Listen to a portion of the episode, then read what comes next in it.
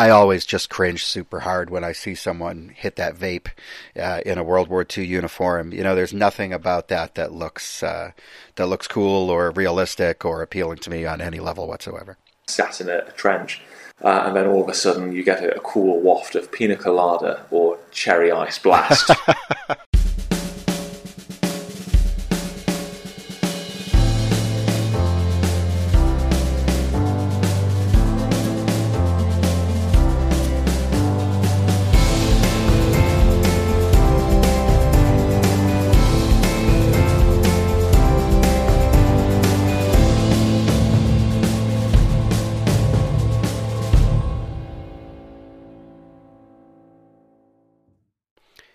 Hey, everybody. Thanks for tuning in to another episode of the Reenactors Corner podcast. This is Chris here again with our special guest today, Erich. Thank you for coming back on the program.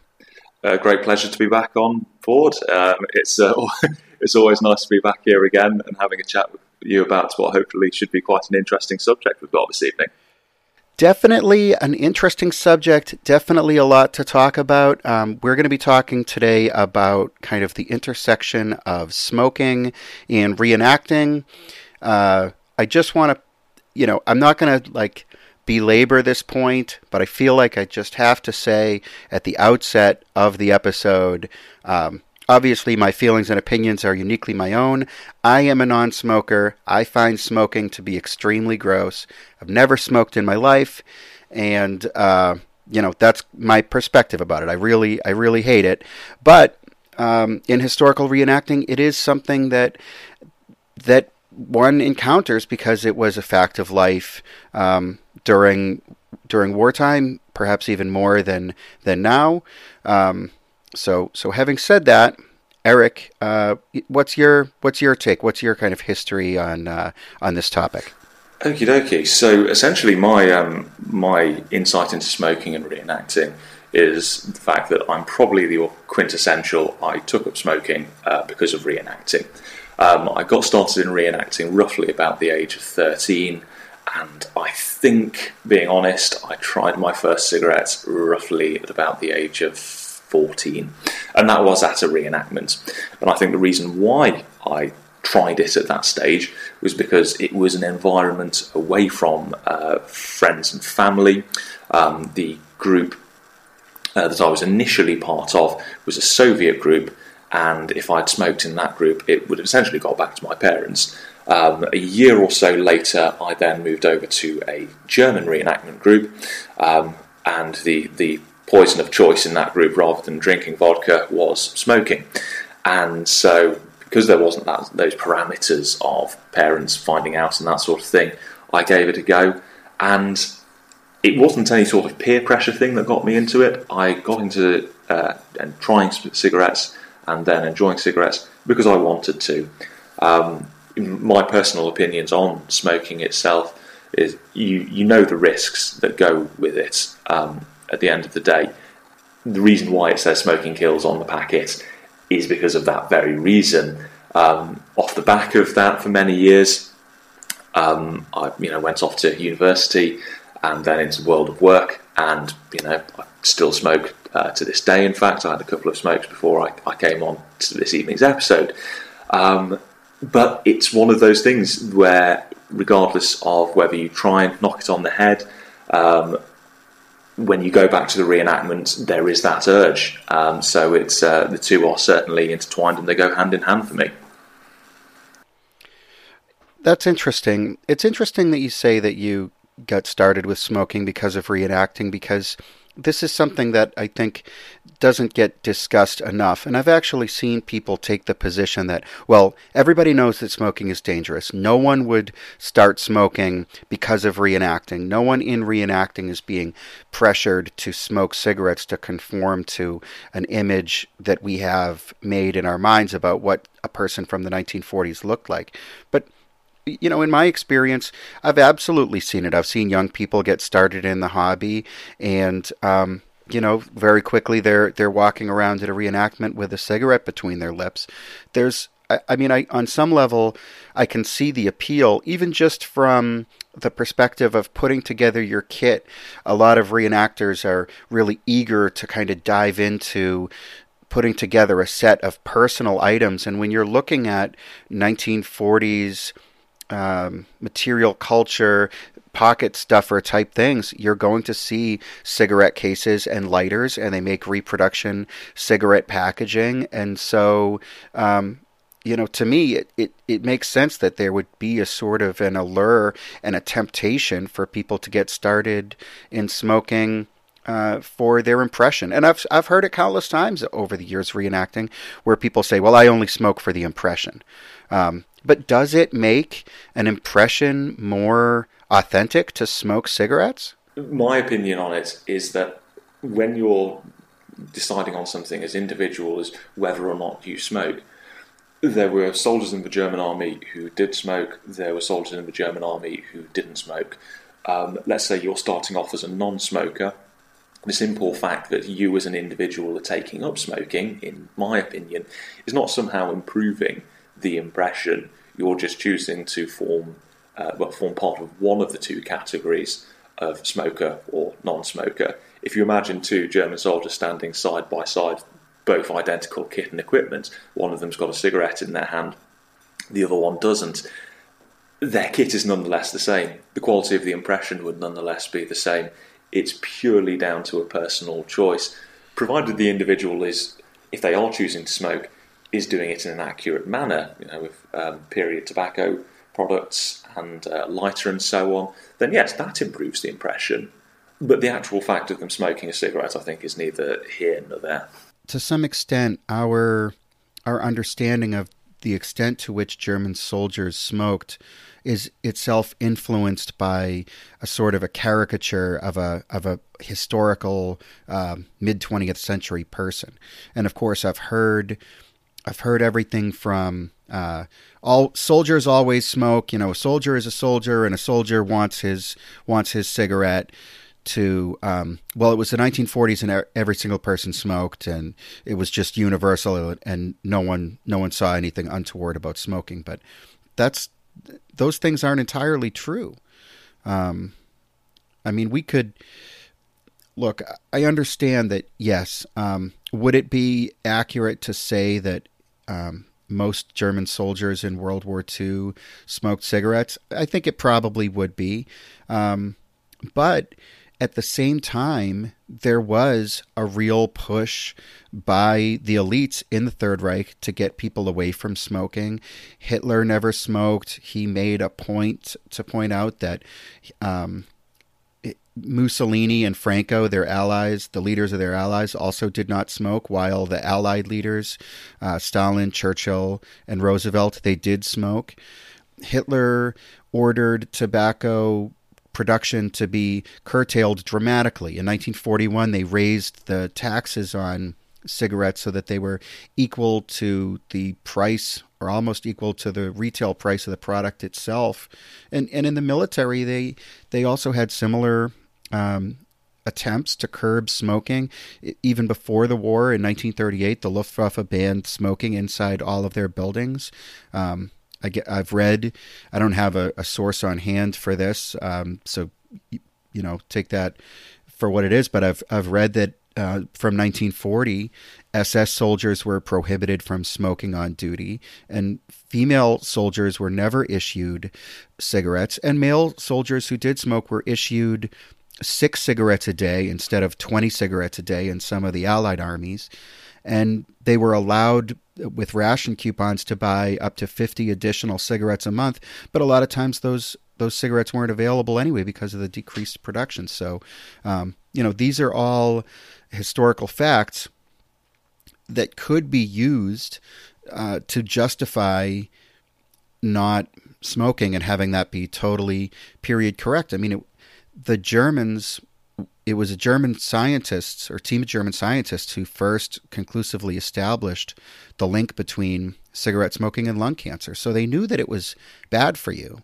And they had a big public campaign to alert people that it was bad for them.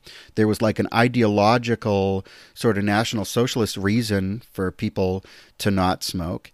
Um, so for, from my perspective, basically, it's not it's not something that is is necessary. But I understand that people might try to make the case that um, you know a smoky room is is somehow more atmospheric and has a more World War II vibe. And I mean, I guess that's a that's a subjective thing that I that no one can really argue against. You know, that's a matter of a person's individual perspective. That's that's what it comes down to for me. Indeed, yes. I mean, if we if we were imagining the you know the as you say the sort of the soldiers' canteen in the evening, there would be a large number of individuals in that room uh, smoking. But when it boils down to the individual person and how they're crafting their own impression, as you say, that it, it, it's just as accurate in the sense of if their impression is accurate for them to be a non-smoker, given the fact that they're non-smoking individuals, uh, as to being a smoker, the individual reenactor, it's down. I suppose it's down to personal preference whether they wish to uh, choose to be a smoker on the basis that there were large percentages of the German army smoking, despite the same fact that they could just be as accurate uh, without smoking. Um, it's really the, the, route that the individual takes, and I, I, think that brings it back to the point I was mentioning, um, where I said that I started smoking because I wanted to do it. It wasn't necessarily an accuracy thing. Uh, it wasn't I want to fit in with the cool kids. I just wanted to give it a go, and I think that when um, the sort of the parameters of parents and schools, let's say for younger reenactors, are taken away and they can be something completely different, then that does sort of open the door to trying new things like smoking, uh, especially when it's so embedded in the culture of the uh, German soldier of World War II. It's definitely embedded in the culture of reenacting. Um, you know, I I've seen, I can't count the number of times I've seen this where I see on like a show your impressions page on Facebook where people will showcase their kit and display the impression that they've created.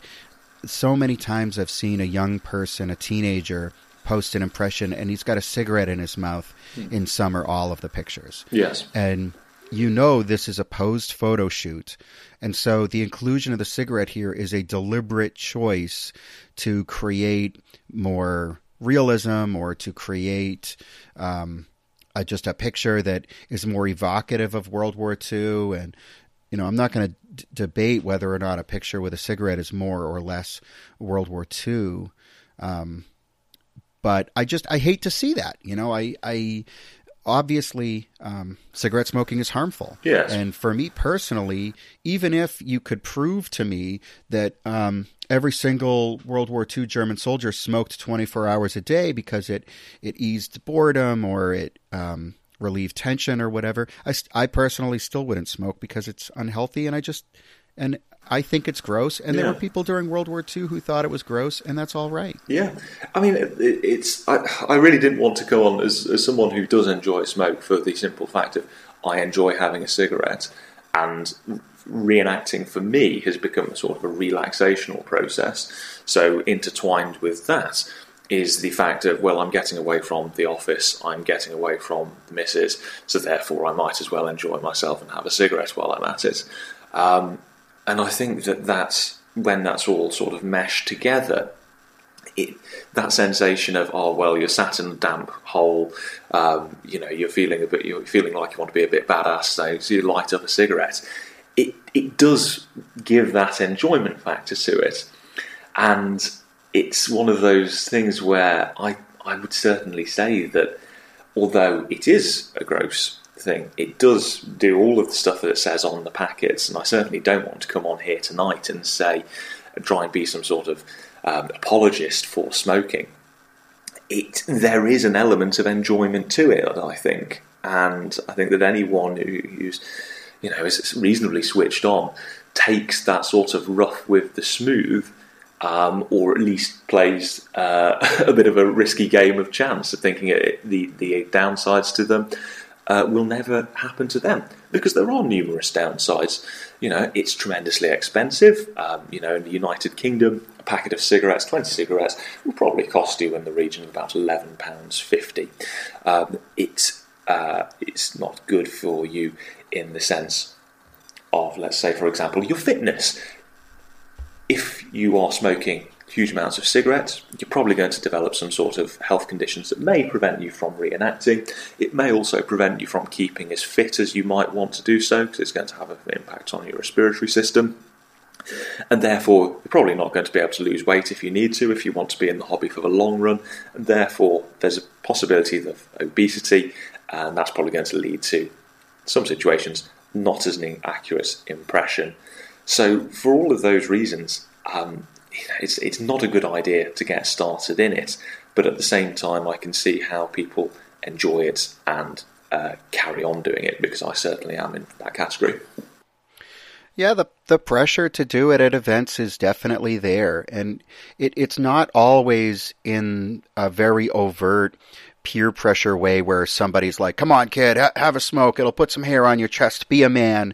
You know, I I think about my own experience and just guys in my group um, who would get together at an event, maybe take a take a moment away from whatever the task was, and um, you know, pack a, a pipe a bowl filled with with tobacco and um, you know everybody smokes their pipe and has has a laugh and um, and I'm kind of on the outside looking in a little bit in those moments, you know. And if I wasn't so against it, you know, maybe I would think, well, what what is the harm? You know, I'll just I'll I'll smoke a pipe and I'll do it. And it's you know, if I was in World War II, that's what I would have done. And I mean, I get it, um, but uh, I don't know. I just personally, uh, I've I've never had a problem myself. At the same time, if someone if someone has ever given me a hard time about not smoking tobacco at a reenactment, I just say, well, the Fuhrer never smoked. Yeah. You know, in a uh, in like a you know, and that's I think a, a period response, or the Yeah. the Fuhrer never smokes, right? Yeah, I th- Um, it's it's. I would I would certainly say that I, as I would, I wouldn't want to ever sort of ridicule someone else for not smoking. I think that you know an intelligent reenactor would not try and force their own sort of uh, life choices on another reenactor in the sense of things certainly so harmful as smoking. The the problem is that for me, that reenacting is intertwined with enjoyable times in the sense that, as you say, you know, you take some moment off the tasks that you're doing, uh, you pack your pipe, and you proceed to have a nice smoke and relax, and you know, just uh, just take in the world around you. One of my favourite uh, events that I did was a, uh, a tactical private battle.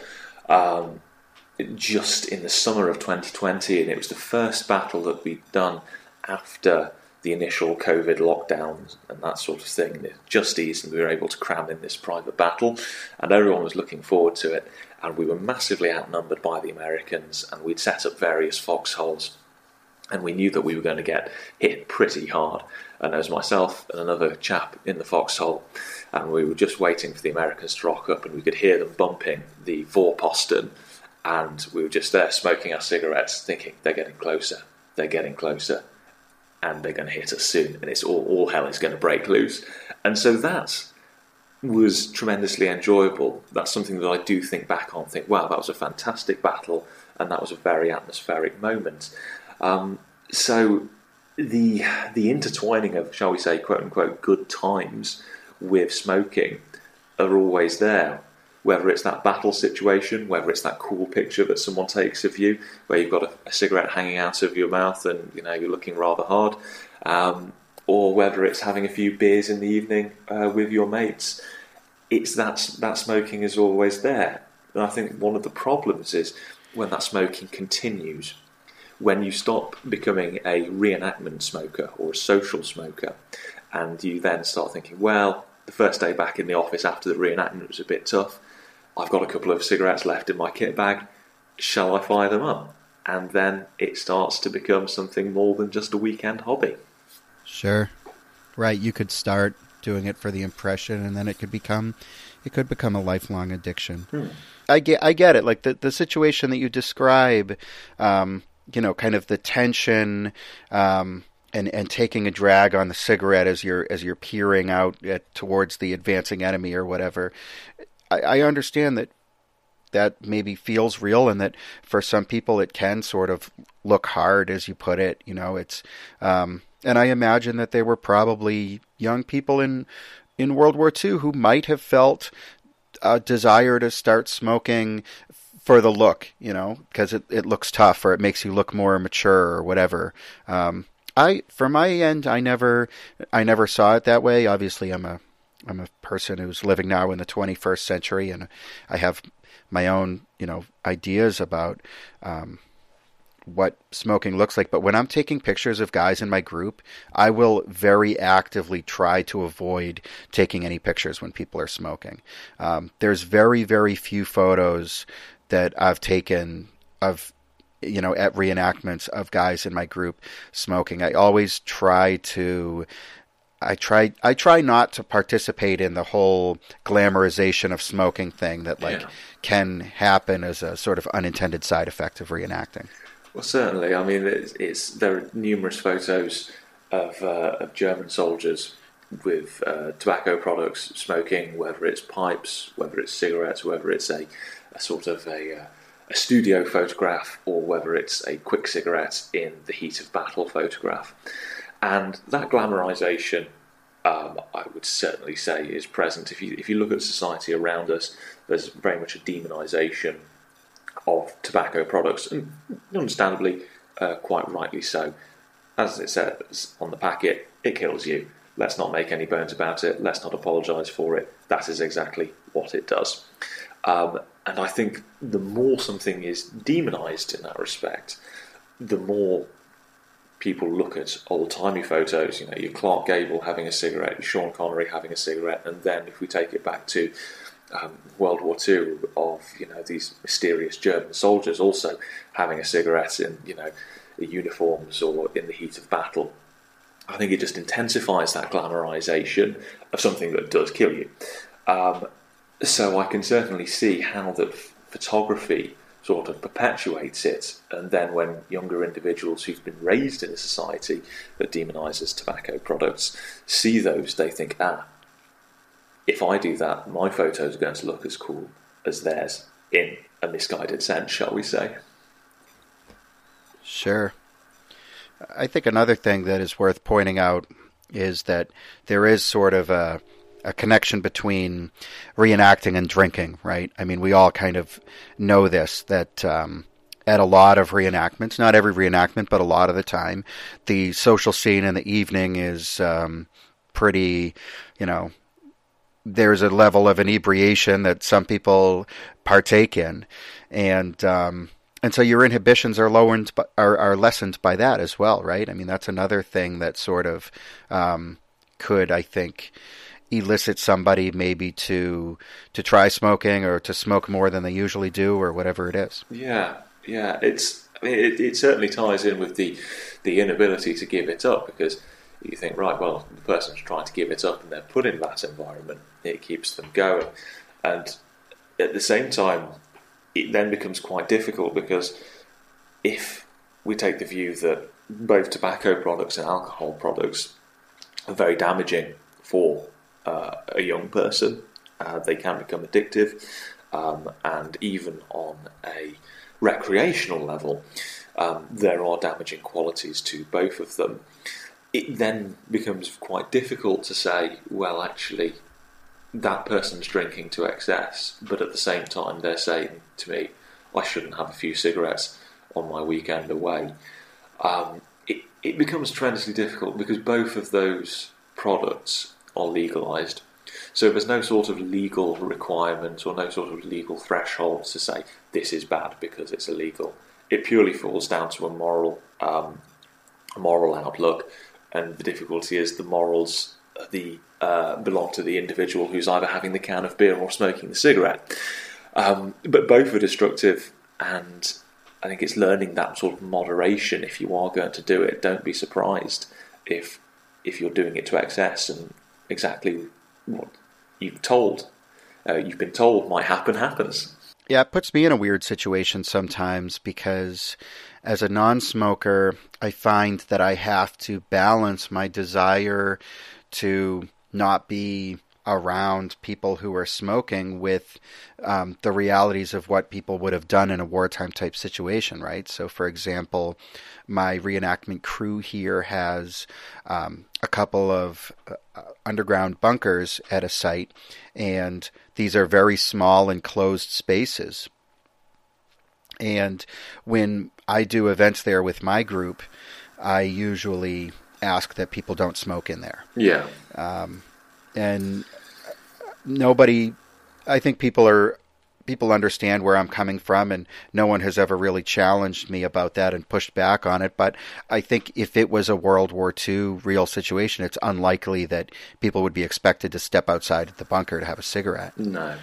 And when I do events with my Soviet unit or or other groups that I've fielded with at various times, and I'm not in charge of anything, and if pe- if people want to smoke inside a closed interior space that I'm in, I, I just I kind of just have to take it. You know, I just have to accept it and and try to take it in stride. I don't love it, but you know, I do understand that. Uh, it's it's kind of breaking the immersion if I put up a stink and, and, and kind of refuse to be around someone who's smoking because soldiers in World War II, of course, they wouldn't necessarily have had that option. Yeah, it's it is tremendously difficult because you can imagine these sort of positions. People would just be smoking away on the inside, as well as that, from a safety perspective, going outside of the bunker to then light up a cigarette that illuminates the individual may may not have happened. Um, is from a reenactor perspective, I suppose it's just a case of being considerate for those around you. I, I remember our training weekends back in the days of GD Aufklärungs, we used to be in enclosed uh, training huts, and there was a large number of the group that smoked at that point. And initially, we started out with the rule of, well, it's a hired site. There are non-smokers also with you in a confined area. If you want a cigarette, go outside. And the difficulty was that soon uh, was abandoned because it was winter training events, the weather was poor, and as well as that, it was uh, in a sort of a, a barrack style environment. Um, without that sort of formal training structure of if you lit up a cigarette halfway through a lecture, you'd be told off. So it was um, it was smoking all the way. Uh, but I do feel uh, in a difficult position, and sorry for the non-smokers in the room at that point. Yeah, it's different. I think for everybody too. Like I know people who don't smoke, and they they don't really object to people smoking around them. I, I really have an aversion to it. I don't know why. Um, it might might have to do with when I was a kid. Both of my parents were heavy smokers, and I'd be in the back seat of the car, and they would be up front, uh, chain smoking. You know, with all the windows up Yeah. in the car, and it just smoking like never ever appealed to me. I, and I think it might be because of how I perceived my parents doing it. It, I, it was just off-putting from like my earliest childhood memories. Yeah. I mean, I, conversely, I grew up in a household where neither parents smoked, um, and they were, you know, tremendously anti-smoking. And both my brother and I, uh, we do enjoy smoke. Being with people, um, for example, my ex-partner, she again grew up in a household full of smokers, and she couldn't stand it. So it certainly is, um, it certainly is reflective on the nature of uh, one's upbringing. Yeah. I even I try not to come at anybody with like a, a moral perspective about it. Like um, you know, I understand that I'm wearing a uniform of the Third Reich here, and uh, it it's kind of a you know, and maybe I'm maybe I'm drinking as well, so uh, I'm not. Uh, trying to be sort of a church lady and tell someone they're a bad person for smoking but for me personally I do have to kind of draw a line somewhere. Like I, I won't buy cigarettes if uh, if someone asks me to to pick up a pack on the way to the event. I'm not going to do that. The only cigarettes I've ever bought in my whole life have been uh, original World War II items that are a part of my collection of original stuff. I do have like a very small representative collection of tobacco related items from World War II because that was uh, part of the daily life of probably most of the people who, who fought in the war. Um, but I, I don't want to like buy cigarettes for somebody. I wouldn't buy. I wouldn't even buy cigarettes for my parents. You know. No, I, I think that brings us on to quite a, an important point of if you are a smoker within the hobby, what sort of responsibility do you show um, when a younger reenactor who may may not be interested in smoking s- starts to turn and they say, "Oh, can I have a cigarette?" Um, should you be offering cigarettes round if you're an older older person within a younger group of reenactors? Naturally, it's polite, let's say. Um, you know, in the same way, offering someone a piece of chocolate at a reenactment. If you've got some cigarettes, would you like a cigarette? But is there some sort of moral obligation on reenactors um, to ensure that younger reenactors don't get drawn into it? That's definitely a complex subject. And again, I think about drinking and um, underage people going to reenactments. Maybe it's a public display. After hours, the realism kind of winds down a little bit and it's more about social time and hanging out with your friends and people are, are relaxing and, and laughing and maybe enjoying a couple of drinks. And then you've got a, uh, uh, you know, a bottle that's being passed around maybe. And that bottle makes it to somebody who's 17 years old or, or maybe younger or or a little older, but still not really old enough to not not a legal adult in the eyes of the 21st century law of the United States or whatever, and uh, and what happens in that moment, you know. And I've seen it. I've seen that. I've seen every extreme in that from units where the policy is um, if you're under 21 years old, don't don't worry about getting uh, beers or alcohol for the event because we'll just supply you with it um, to we'll kick you out of this group if we find out that you're underage and we're drinking at this event, you know, and everything in between. And I'm not I'm not necessarily sure what the right answer is. I think maybe it depends on it depends on the person, it depends on the situation because this can happen in so many different ways. Yeah.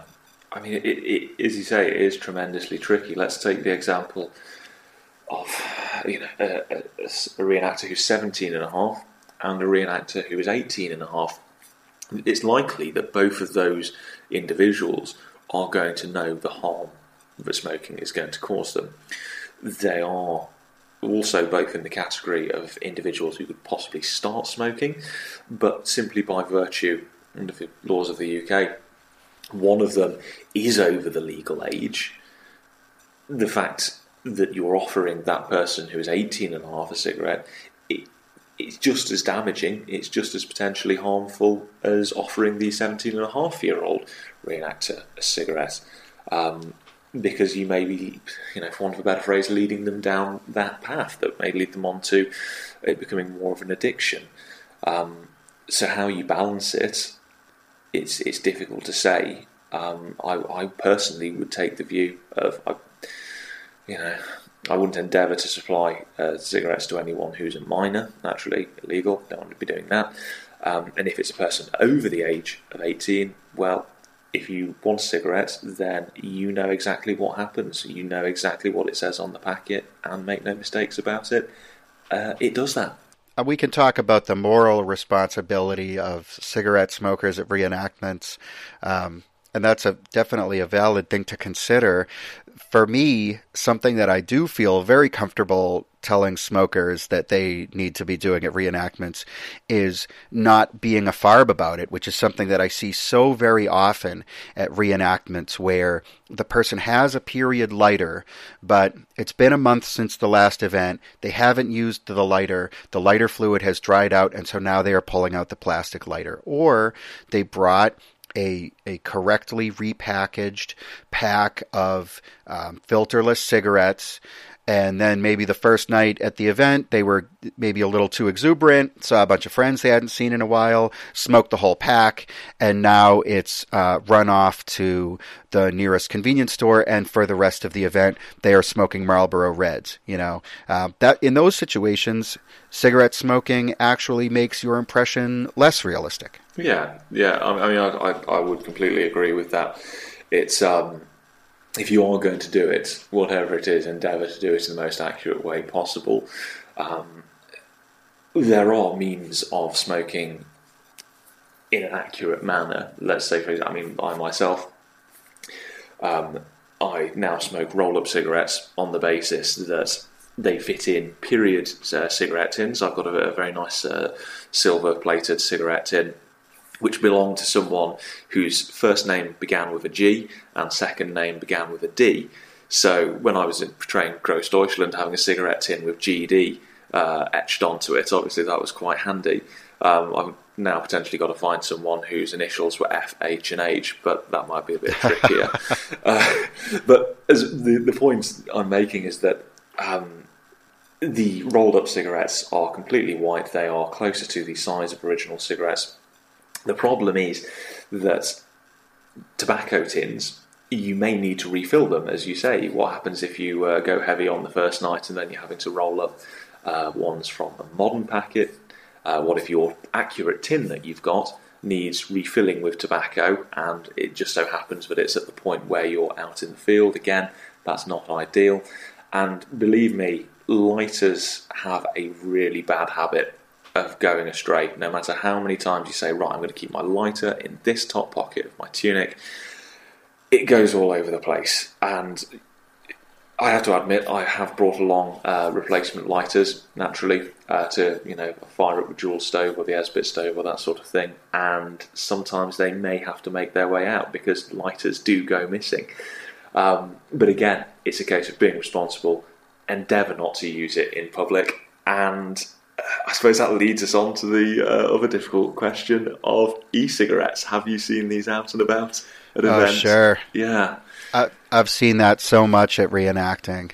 Mm-hmm. And uh, I always just cringe super hard when I see someone hit that vape uh, in a World War II uniform. You know, there's nothing about that that looks uh, that looks cool or realistic or no. appealing to me on any level whatsoever. No, there's there's no room to manoeuvre really with that. You, you've got to, you know, if you've purely playing devil's advocate, if you're smoking an e-cigarette, I don't know, let's say on the grounds of health reasons or you're trying to legitimately quit smoking, you know, a burning cigarette, um, you've just got to hold your hands up and say, yes, it, it's not accurate. And as well as that, the smell, you know, sat, sat in a, a trench, you know, um, it, it, being tremendously zony, as you say, uh, and then all of a sudden you get a, a, cool waft of pina colada or cherry ice blast wafting over the trench. It's, um, yeah. I, can, I, can, imagine that uh, harsh as the immersion, as they say.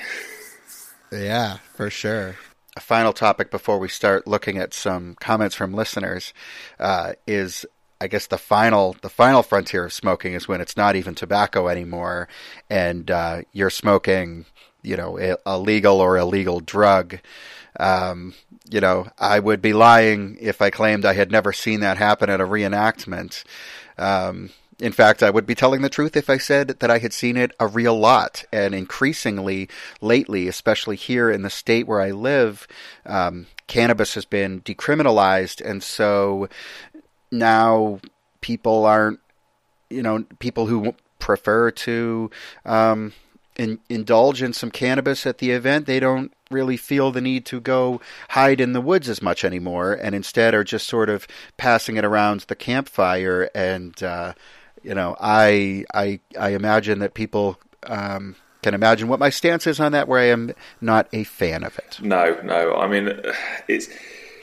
It, it's it's interesting the you know the, the rampant tobacco smoker now deciding that he's going to take the moral high ground on another um, you know potentially damaging substance.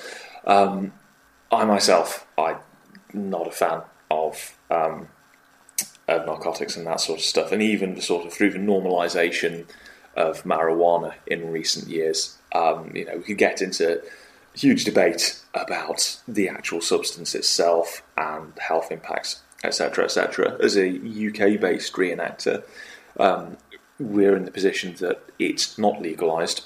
Uh, the police take a tremendously lax uh, approach on uh, enforcing enforcing laws surrounding it.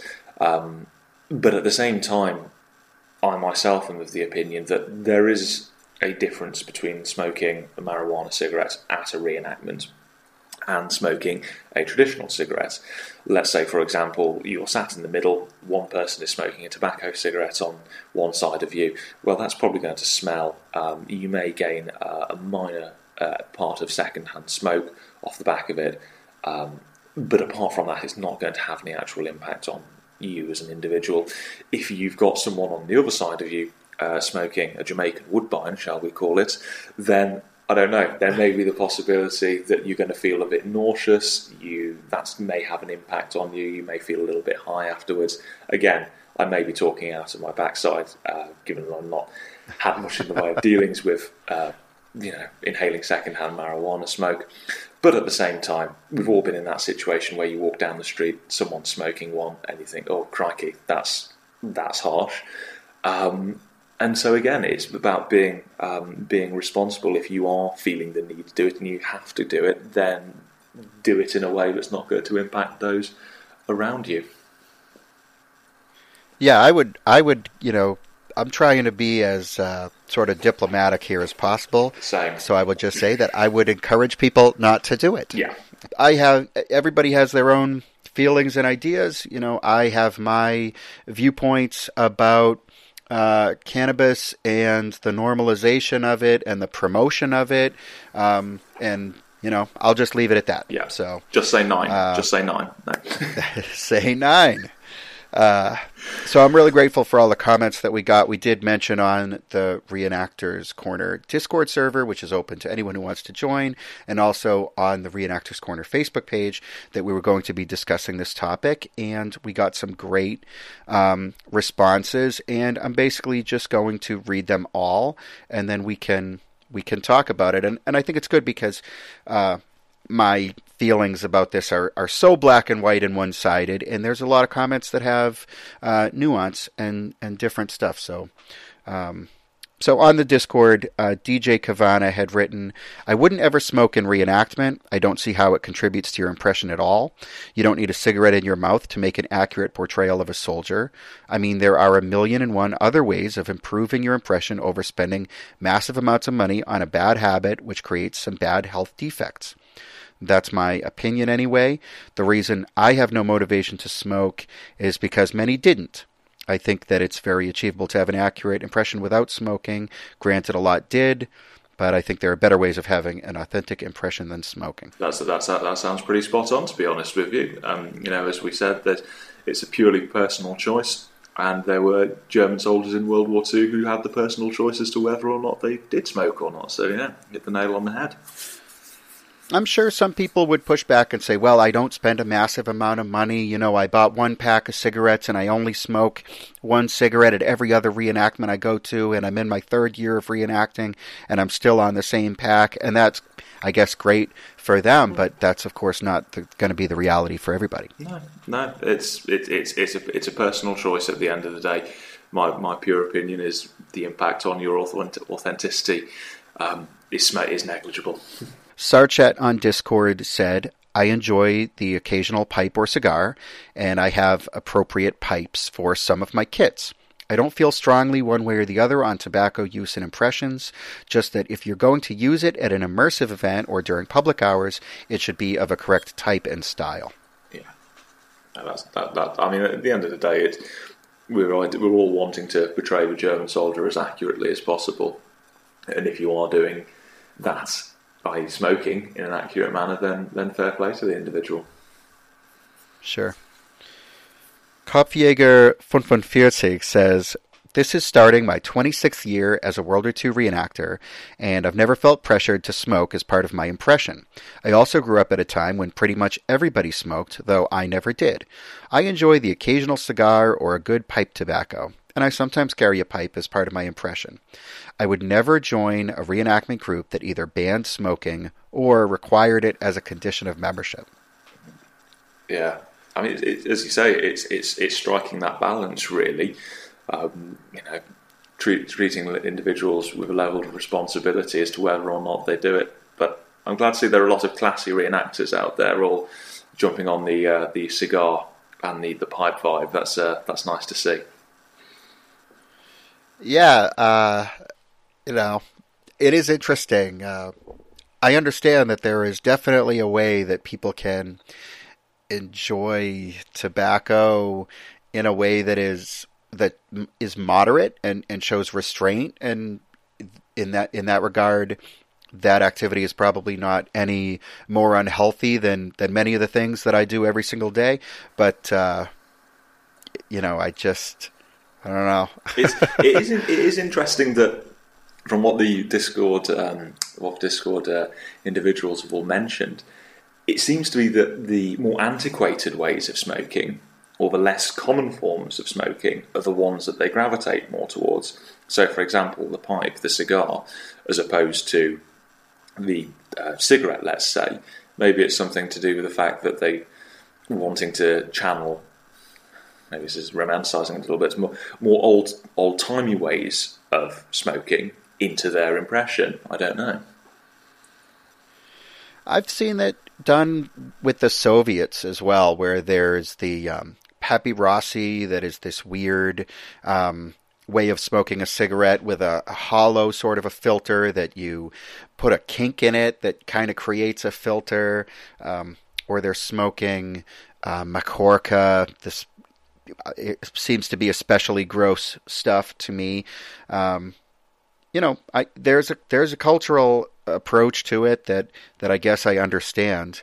Um, I'll be honest with you, Erich. I'm like sweating a little bit over here because I I'm reading these comments and uh, I don't know. I just the idea of me promoting smoking in any way. Are there, are there, so, are there, are there so any that push you out your comfort zone? To be honest with you, are there any that think you well, you want to jump into that conversation? Um, you know, even this, I I absolutely understand that if a unit, if a reenactment unit were to say.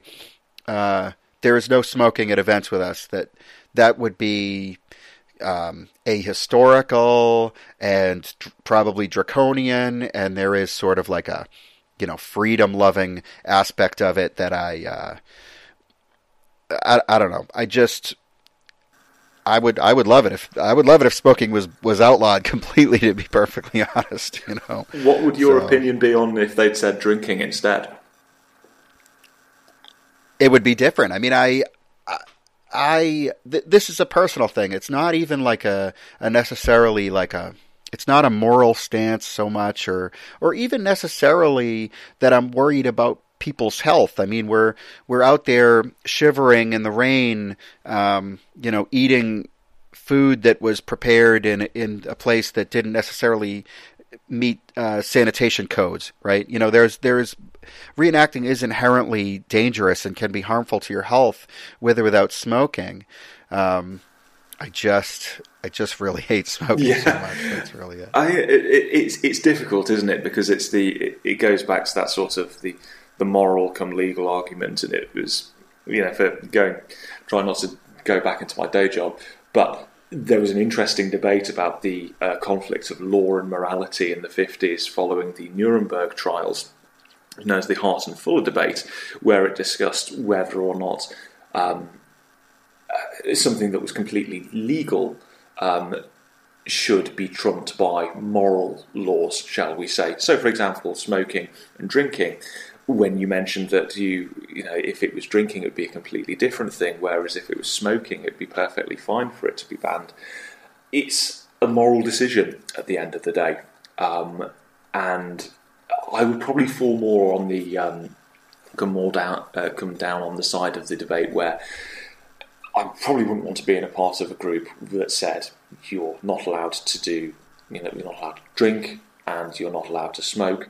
Um, I would hope that being in a group of adults, that they would be able to understand the fact that if you want to do these things, i.e., smoking or drinking, because as a UK reenactor, both of those are legal, fine do it, but do it in a responsible manner. You're an adult, um, so it's up to you to use discretion in that respect.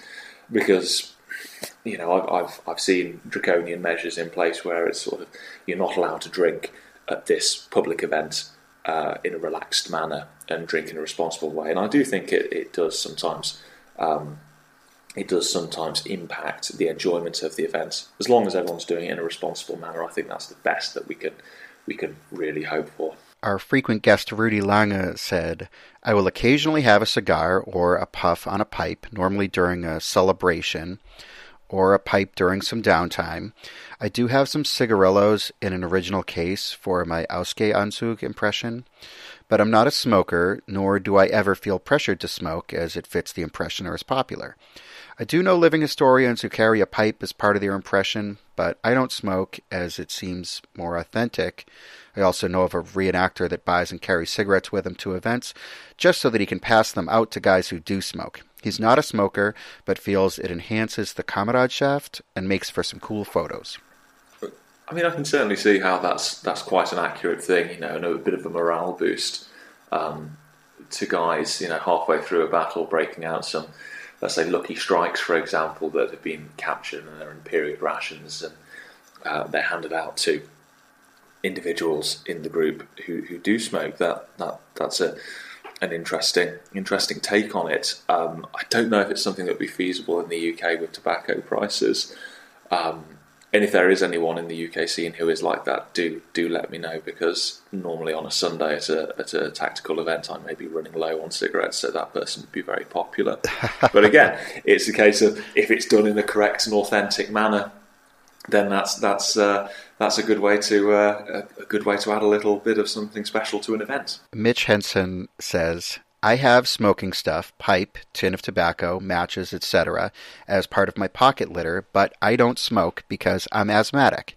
Half the guys in my group smoke, so I just make sure I'm not standing next to them when they do, and there's never been a problem.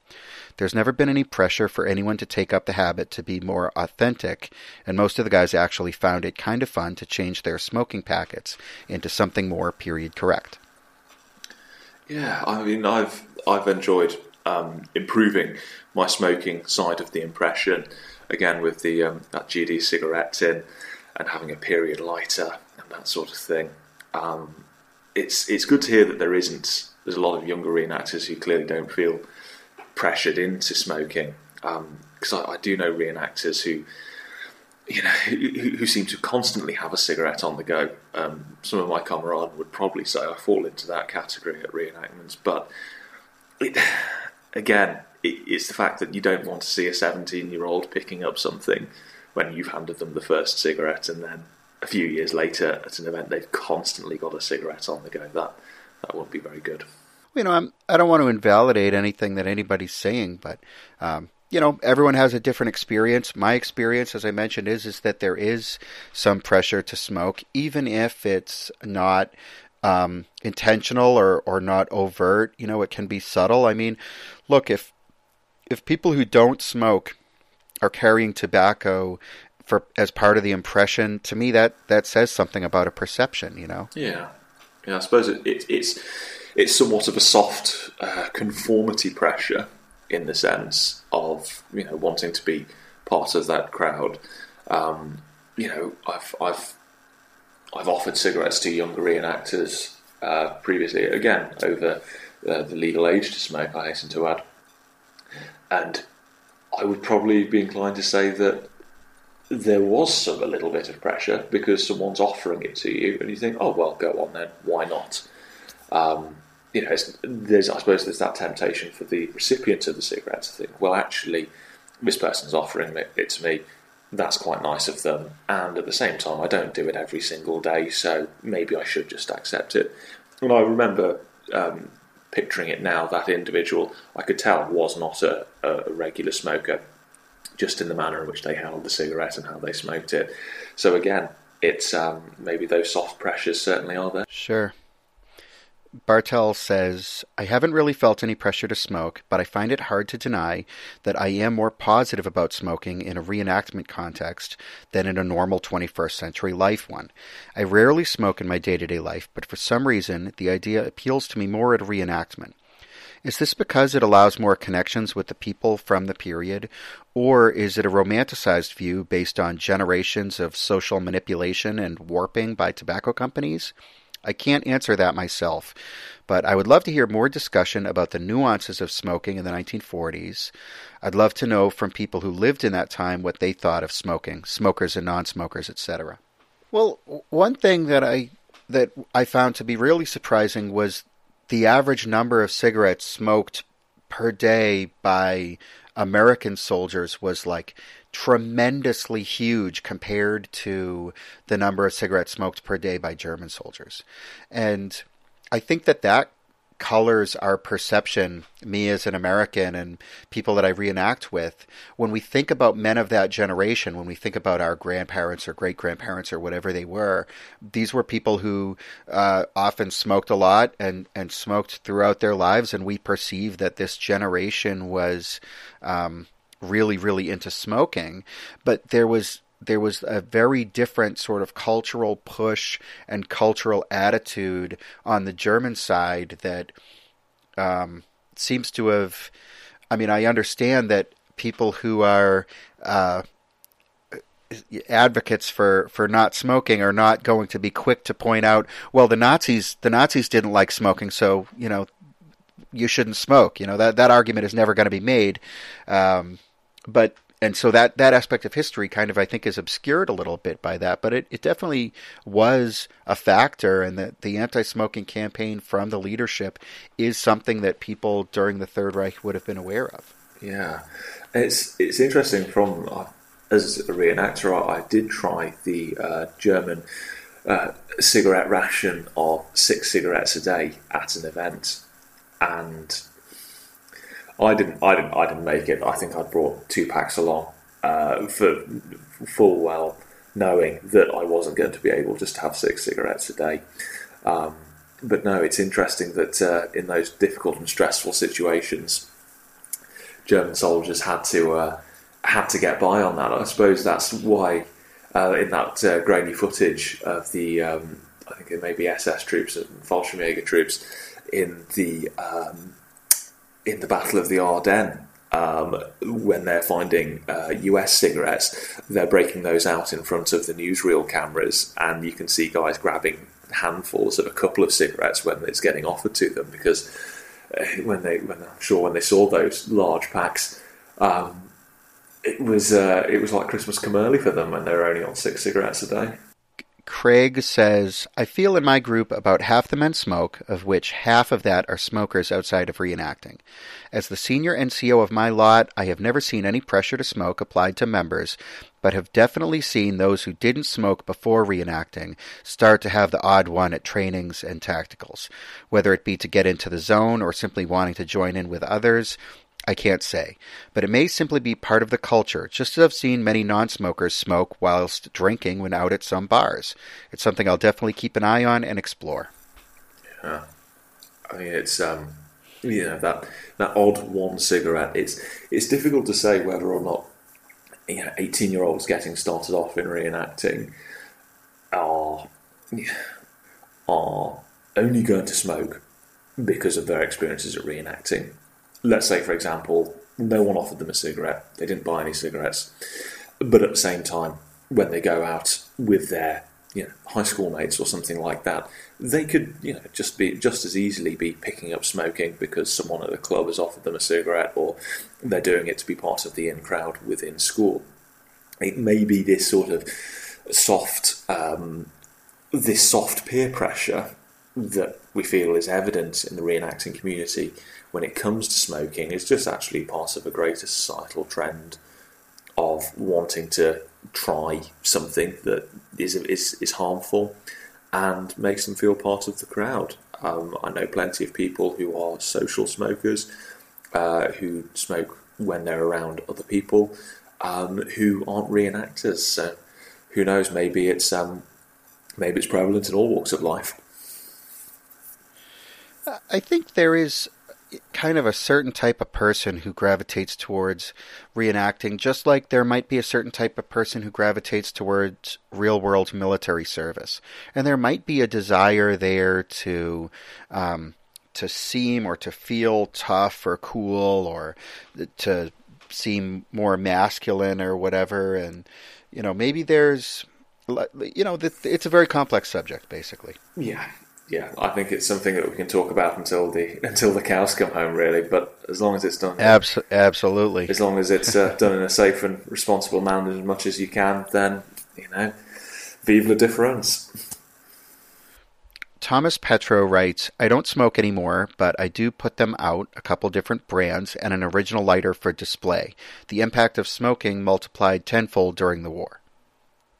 You know, yeah, did did the impact of smoking multiply tenfold? I mean, I think you could probably make a case for that, or you could make a case that uh, wartime realities made it more difficult to obtain cigarettes, or or anything in between, sort of. Um, so, I I can see putting out cigarettes for a display because it, you know, as I mentioned, I have original stuff in my collection because it was a fact of life for people. Um, and it can be something it could be a talking point that might be interesting for a spectator at a at a public display.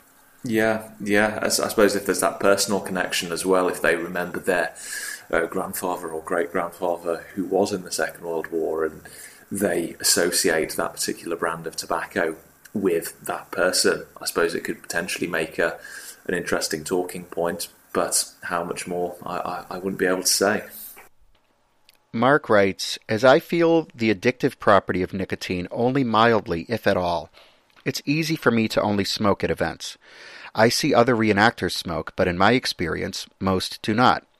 As someone who enjoys smoking but doesn't want the daily habit, the hobby is my perfect excuse to indulge in it occasionally.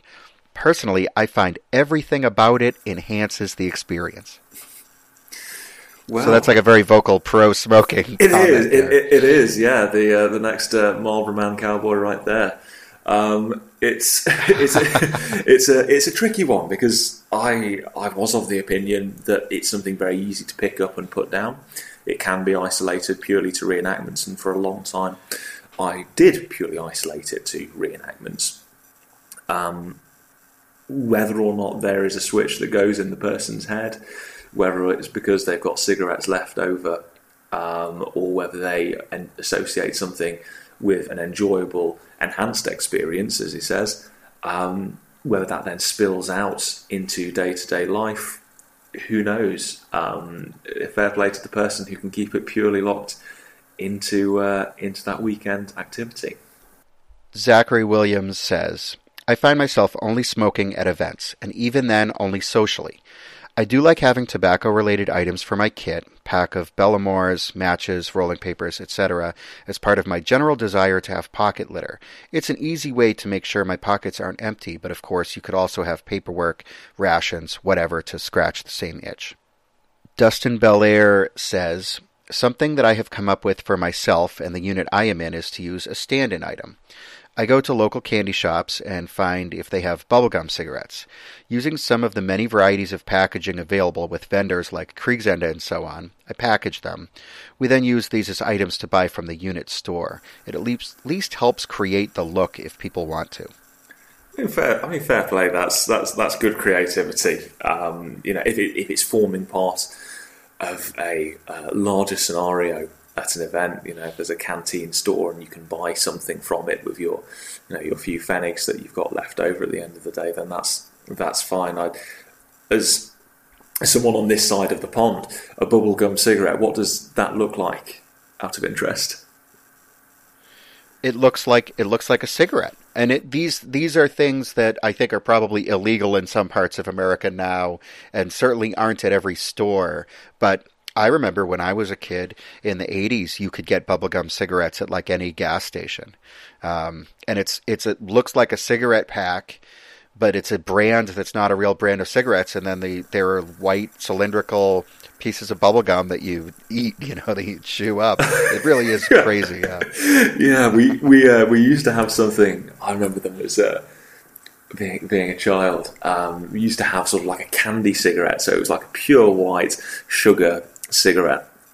And, you know, I suppose again that gets you around the sort of the inaccuracy of the, the brown filter. But we definitely did have chocolate cigarettes as well, wrapped up in rice paper. I remember those kicking around in the early noughties.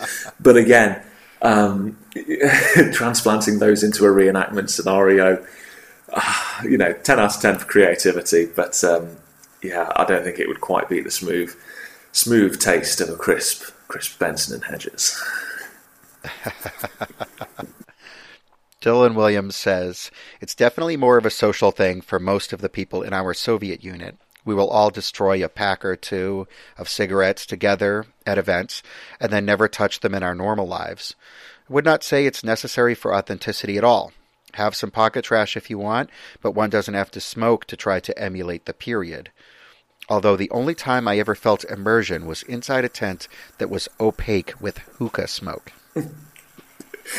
interesting. It was it would be interesting to know if that was because of the experience of doing something different at a reenactment, so smoking, let's say at a North Africa event, smoking some like a hookah pipe, or whether it was the communal aspect of it.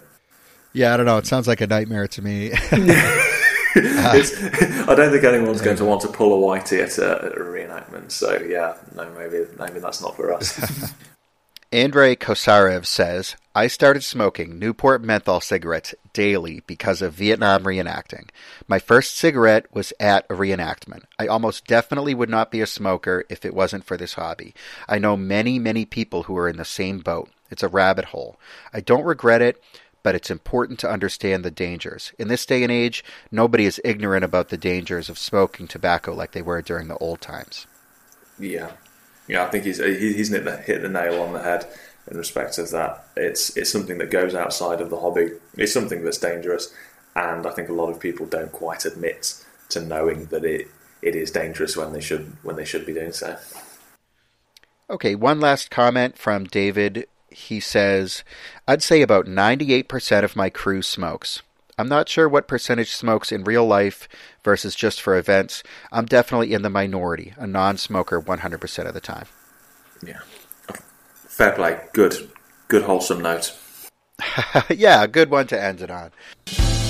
A lot of former military members kind of are drawn to reenacting. Some of those adrenaline rushes kind of kind of come back. There's no perfect unit out there where everything is just nirvana and you know there's going to be butting heads, there's going to be different ideas, there's going to be instances where it's almost like middle school or high school drama. Not only are events being cancelled, but Soviet reenactors, often reenactors who have supported the same shows for years and years, are, are essentially now being said that they're, you know, being told that they're persona non grata. The Reenactors Corner, bringing history to life. Erich, it has been really great chatting with you again. Thank you so much for coming on the program. Uh, thank you very much for having me on, and uh, hopefully uh, it'll be a, an interesting one to stir up some debates at the next uh, reenactment. Yeah, all right. Uh, yeah, if, if you're listening to this and you're filled with outrage, um, you know, please uh, please go easy on me. You know what I mean? I, I acknowledge that uh, everyone has different opinions on this and different attitudes and perspectives, and that's totally fine. All right, thanks again, Erich. Um, and I hope uh, I hope we can touch base again a different time and talk about maybe something that isn't so uh, anxiety inducing for me. Indeed. Well, on that note, I think I might nip off and have a very cool, crisp cigarette before I head off to bed. All right. I hope you enjoy it. Uh, also, just a, a, final note. This is our 99th regular episode. That doesn't count all of the um, Patreon exclusive bonus episodes that we've done every month, but our next regular episode is going to be episode number 100. And for that one, we do have something special planned for the 100th episode, so stay tuned for that. All right. So, to, uh, to Erich and everybody out there, I will see you in the field. See you in the field. We love hearing your thoughts on the podcast, so why not sign up to the Reenactors Corner on Discord? You'll find a link in the show notes that accompany this episode. And while you're there, perhaps have a think about supporting us via Patreon. Your regular donations, no matter how big or small, really count and help keep us on the air. Thanks to Mike, aka Retroman, for editing the podcast, and we hope that you'll join us here again soon for the next episode of the Reenactors Corner.